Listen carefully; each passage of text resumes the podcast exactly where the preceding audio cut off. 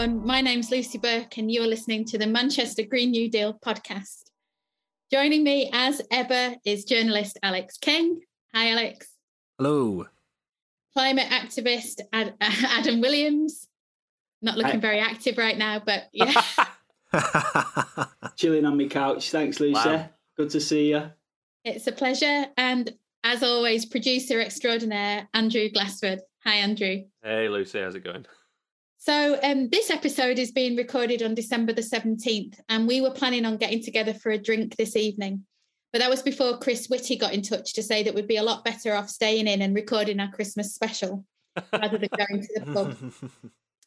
So here we all are, um, ready to reflect on 2021, a year in which we've seen multiple major climate disasters across the world, from floods, wildfire, record breaking rainfall, temperatures, and melt events.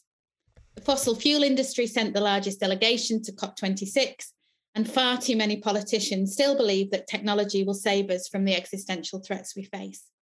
So, on that cheery note, it's time uh, for us to discuss our high points and low points this year and our favourite moments on the podcast, from comments that changed how we think to contributors who inspired us to keep going.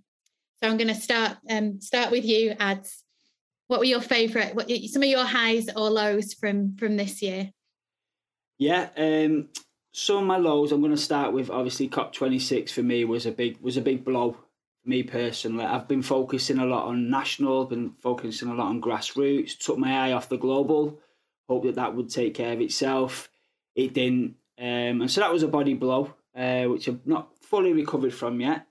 Um, but you know the high the highs has been this podcast. Obviously, you know we've been we've been blessed to speak with lots of amazing people. You know, and I know we've discussed who our favourites are, and some of us have the same ones. But you know, for me, it was um, Kai Heron was an amazing one. Um, people who don't know my background, you know, I've got some education in critical theory, which is something which is fantastic, even day to day. But it's not often you get to, to talk about it in depth. And I really thought Kai's sort of praxis between sort of Marxist theory and practice coming together was was was a really amazing discussion with yourself, Lucy. Obviously, JC, Jeremy Corbyn was it was a real treat for us all. Massive amount of knowledge. I never realised just how much genuine knowledge he had on, on the environment. Um, which again, it left a bit sort of a bitter taste because you know when when we had a leader that was so genuinely knowledgeable on the environment and now we don't, you know, a little bit of a body blow. But I suppose as an environmentalist, it's a series of body blows, so you just kind of sort of got to roll with them. Um, so yeah, that's probably two of my two of my highlights, and one, one big one big negative was yeah was the old COP twenty six. Did, did any of you guys have like flashbacks the other week when it was like December the tenth the election in 2019. Like I remember just like I was sat, sat like in my living room, just felt like cold and wet for a moment. Like I was running around the streets of Bury again. It was it was weird, and just feeling about what would have happened, you know, in two years of a of a Corbyn government as opposed to two years of uh, Johnson the Clown Patrol. But yeah. Oh, weird. Yeah, yeah t- tell tell me about it, Andrew. Would have been uh, well, yeah, much more exciting job job for you, Lucy suppose of what well, you're doing now. Yeah, I mean, I, I, there's a there's a video that we took the day before election day, which is of everybody standing on the Met um, in Prestwich, yeah. and the camera goes up, and everybody, you know, there were so many people who came out who were enthusiastic and hopeful, and so much of that was about, you know, just what, uh, you know, an amazing manifesto it was in terms of tackling the climate emergency so a lot of hope. And then, so I went from that. And every time I watch that video, I feel, I, I can feel how I felt like full of anticipation. And then the next day, all I did was just get drenched. I was soaked to the skin, you know, the everything, all uh, anything paper that was in my hand disintegrated. And I just got that feeling about what was going to happen next. So, so yeah, I do, I, I, I do think about that a lot. But you know, I wouldn't have been here with you guys. Well, so yeah, you know, highs and lows, right? Yeah, because yeah, there's, there's, no there's no way on earth we would have let an MP be part of the crew. So uh... it was either that or this. yeah, exactly, right. And and you know, I think actually probably, you know, I'm I'm better off here.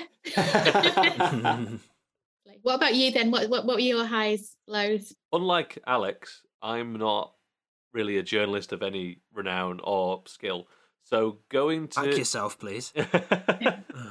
go going to Labour conference and kind of covering that was pretty extraordinary for myself. I'd never been before, um, and then just like hanging around with loads of socialists and seeing you know madness unfold and kind of understanding what the Labour Party is in a structural and functional level was really interesting. And then just chatting to people who like have various forms of power and kind of interesting hearing the difference between their rhetoric and what they do in Parliament. And just yeah, that was a bit of an eye-opening experience for me for a man who maybe shouldn't be as naive as he is at 30 years old. So that was really good. And then lows of the year, watching a government again and again, or the Western world just letting COVID get out of control for the sake of not wanting to give, you know, to release uh, like the patents for the vaccines or giving substantial amounts of vaccine to countries that deserve it without any, caveats on them, and the the seemingly random but you know basically institutional racism of the red lists and the other COVID lists of countries where saying, "Oh, you can't go to Zimbabwe," even though that, Omicron was already rampant through Europe, and just you, you kind of think that we progress in a in a certain direction, and you know, and it's just these, I guess, like instilled imperialist, colonialist, colonial um, feelings and emotions and ways of thinking are still in the bedrock of you know British power and and Parliament, and it's just like there's so much more work to be done out every day. I think, um, but there's something to be maybe find hope in that as well. That there's more people that I think are realizing, and we can push forward and hopefully change stuff. But... No, I mean, I think one of the things that one of my low points is every, every time I, I, it's, it's what you're talking about as well, because it's that idea that you, you get increasingly uh, right wing authoritarian kind of populist governments who who really exploit human suffering mm. um, for sort of ideological ends and and that idea that this is what we've got this is what how it, it could be when you have displacement of people as a result of climate change and and that sort of the, the kind of move to totally fail to recognize other people's humanity mm. uh, other people's lives other people's kind of the complexity of people who are just sort of seen as bodies washing up on beaches i think yeah. that's the most that's that's for me is one of the most depressing things plus the fact that every time you, you turn on and you see these these images of environmental decimation or fires or whatever and you see this happening and you and it's it's happening in real time and and there's this inertia and you look out your window and people are doing exactly the same things.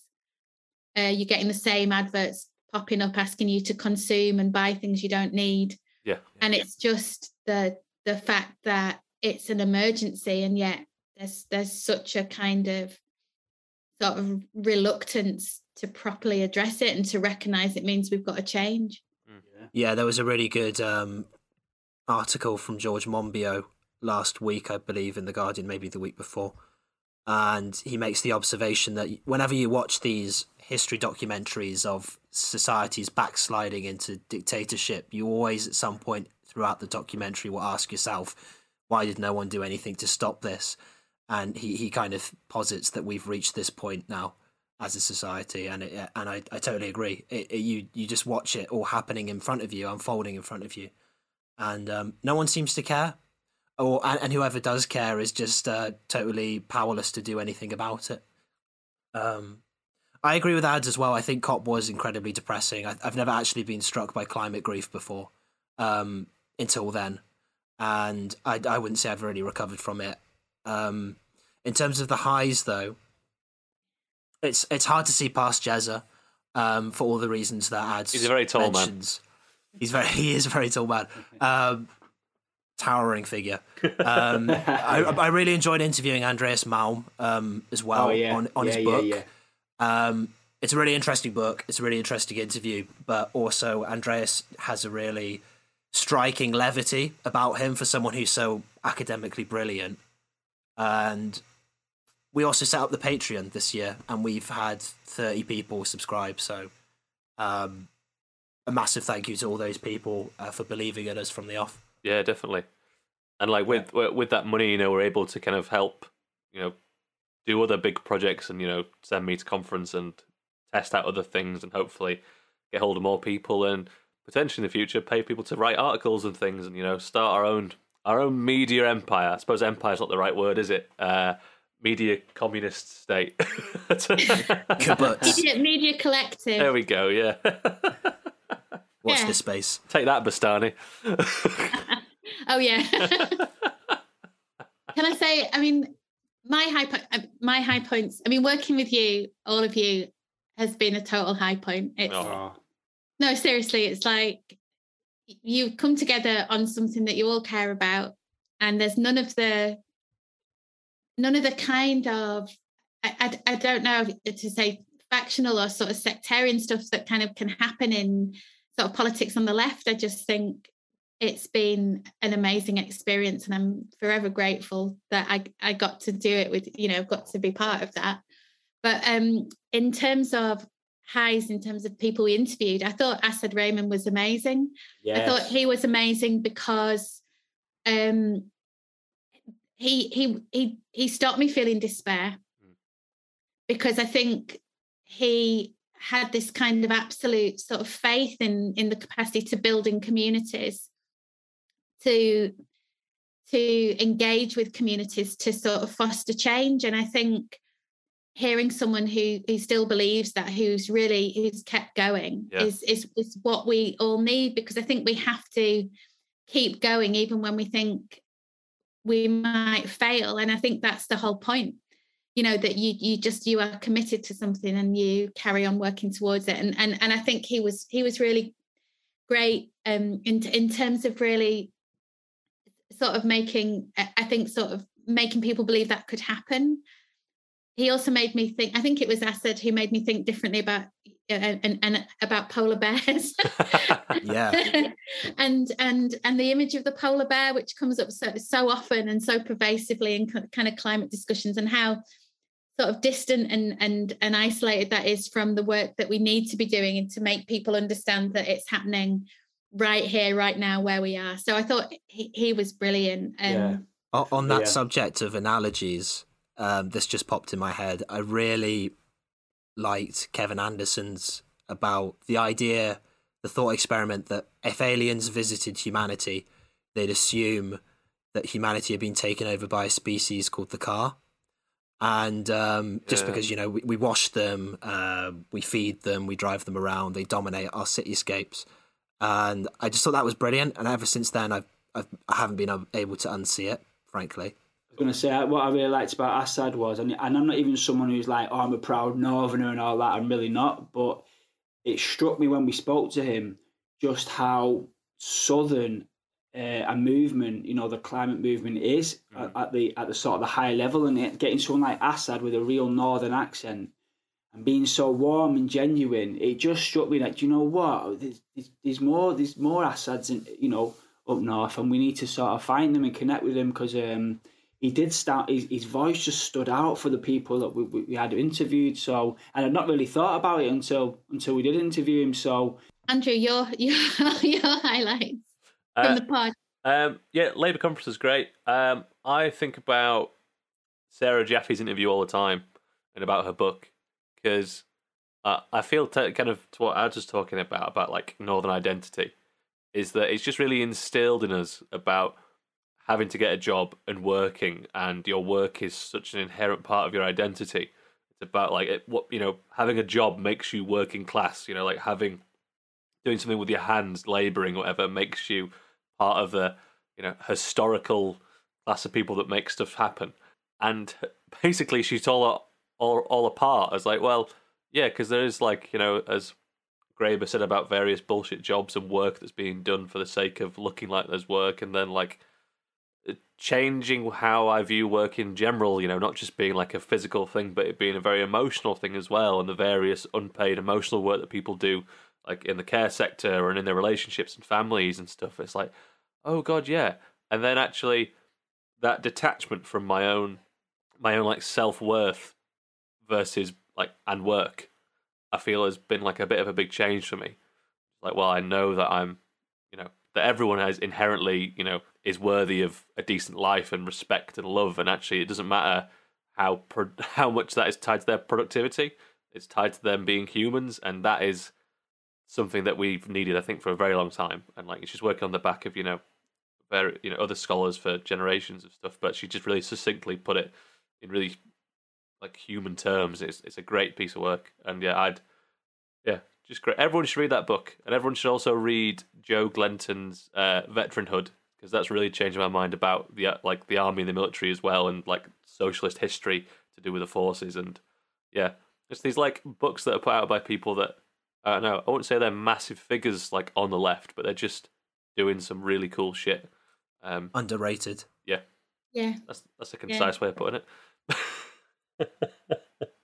Sarah was also great to interview. She was just she was really funny and fun to interview yeah. too. And I think that that that was that's what stood out, as well as the book being massively interesting and sort of paradigm shifting. Yeah, I was going. I was going. Yeah, I was just going to say. I think one of the highlights as well for me has been. I won't. I won't mention any any particular one group because it'll seem like I'm, I'm using favoritism, but I'm, I'm not. But all the local groups that we've had on, you know, having this sort of passion, real passion, raw passion for people that you know, for for for things that are happening on their doorstep, and for them also to contact us afterwards, and every single one contacted us afterwards to say thank you so much for giving us a platform to, to say what we wanted to say. Um, and I think that because we made a decision at the beginning of, uh, right at the beginning of this podcast, that we would have local groups on, regardless of even if anybody was to listen or not, outside of you know their friends and family. Um, but I really think it was a, a, the right decision to make, and I personally and a few of them have been really interesting. But again, just love that passion. And anytime there's any success, you know, it's just us the part of me think, you know, we, we played a part in that. Um, and so there's that sort of real connection with our areas as well. So um, long may that continue. 100%. If we don't have any more highs, lows, you know, or uh, kind of highlights from the, the podcast, anybody got any um, any hopes for 2022? Well, we we are. We may as well say it now. We are hoping to launch a, a website in January. Uh, we've had some fantastic backing and some fantastic um, sponsorship money. Um, and so, fingers crossed, uh, we're going to have a fantastic website. And I really think that's going to take us up a notch. Uh, will allow us all to maybe do our separate projects as well and bring all that collectively. So, I'm really looking forward to um, to us launching a, a really good website. Yeah, me too. It's going to be brilliant. I think it's going to really help us as well to sort of expand what we do and share what we've done in in, in new ways. Alex, what about you? In terms, there's a couple of guests I'd like to get on. I, am I've got, I'm, I'm trying to tee up Kim Stanley Robinson uh, to talk about climb-fi, cli-fi, uh, climate fiction. Cli-fi. uh, cli- cli-fi. It's just climate. science fiction about Clive Lewis. Yeah. yeah. um, he he he's been writing science fiction for 30 years um, and he he's kind of been really pioneering in creating Martian socialism um, and kind of extrapolating socialism into space and seeing where that goes. So I think he'd be a really, really interesting guy to speak to. But uh, yeah, I, I mean, we would we would love to be able to start putting out written content as well. I think as well as producing audio and video, um, and kind of embrace that multimedia. I don't know what you'd call it. Um, positioning, yeah. multimedia positioning. Uh, we've sold out, guys. We've gone corporate. yeah, I, I want to do some like, if we can, you know, meet together in person. I want to do some live shows and have you know, mm. reach out to the Manchester you know audience and activists that we know and love and get them involved in the show and you know in venues and do gigs and stuff. Cause that'd be great. Uh, just because it's all well and good like us for interviewing people, but like you know, there's always a million more questions from people that want to know about the stuff you know, want to know about Martian socialism. Um, and I'm sure Charlie Baker will have a thousand questions for anyone we have at a live gig. So I look forward to uh, hearing him coming out of the crowd. um, love you, Charlie. Uh, yeah, bring on live shows and let's just do more podcasts and yeah, love it. Build more solidarity. Yeah, I mean, I, I think I'm just going to say more, more, more because that's what everybody said. more of everything. Yeah. Um, it would and... be great to have some more writing because I mean, you know, that is Alex's passion and he is fantastic at it. you know, and he does our he does our Patreon work uh, for bonuses and stuff. That'd be great if we could have an outlet for for you, Alex. Uh, Yeah, yeah, so I'd we- love so you could further Yeah. that passion, hundred And- percent, mate. Yeah. and and a platform for other people as well. Um, because we've got it occurred to me earlier today, just flicking through all of the episodes, trying to work out highs and lows. Um, just how many of them those guests have, are, are really fantastic writers as well, and and there's so many great writers in Manchester as well. Uh, so it'd be good to platform established and new writers really, and edit and edit all their pieces and learn from them. Yeah, I mean, it, really, it is who needs Novara when they've, you know. She said it. Hey, well, you know, Alex is the one that writes for them, so you know we've we've already got a, Well, sp- a spy Lucy. in the camp. And- oh and yeah, me. of course, yeah, yeah. yeah, yeah. And I, Half I, of us. I, I had I had a pint served to me by Ash Sarkar at Labour conference, so it's just Ads who's not involved. Haven't you got a Bastani tattoo on your back? It's uh, yeah, it's as a, a fully automated luxury something. That's getting cut. That's not going out to air. How many people are hearing that? So I'm just gonna. I, I think. I think. I think we've probably uh, said enough. Yeah, yeah, maybe. Just about. So um, this was that. This was our Christmas episode. Our highlights, our lowlights, um, our hopes for next year. Um, thank you to everyone that's listening. And remember, if you're helping the planet in any way, we love you. We appreciate you, and we hope that you'll join us again next time in 2022. Cheers, everyone. Bye. Bye.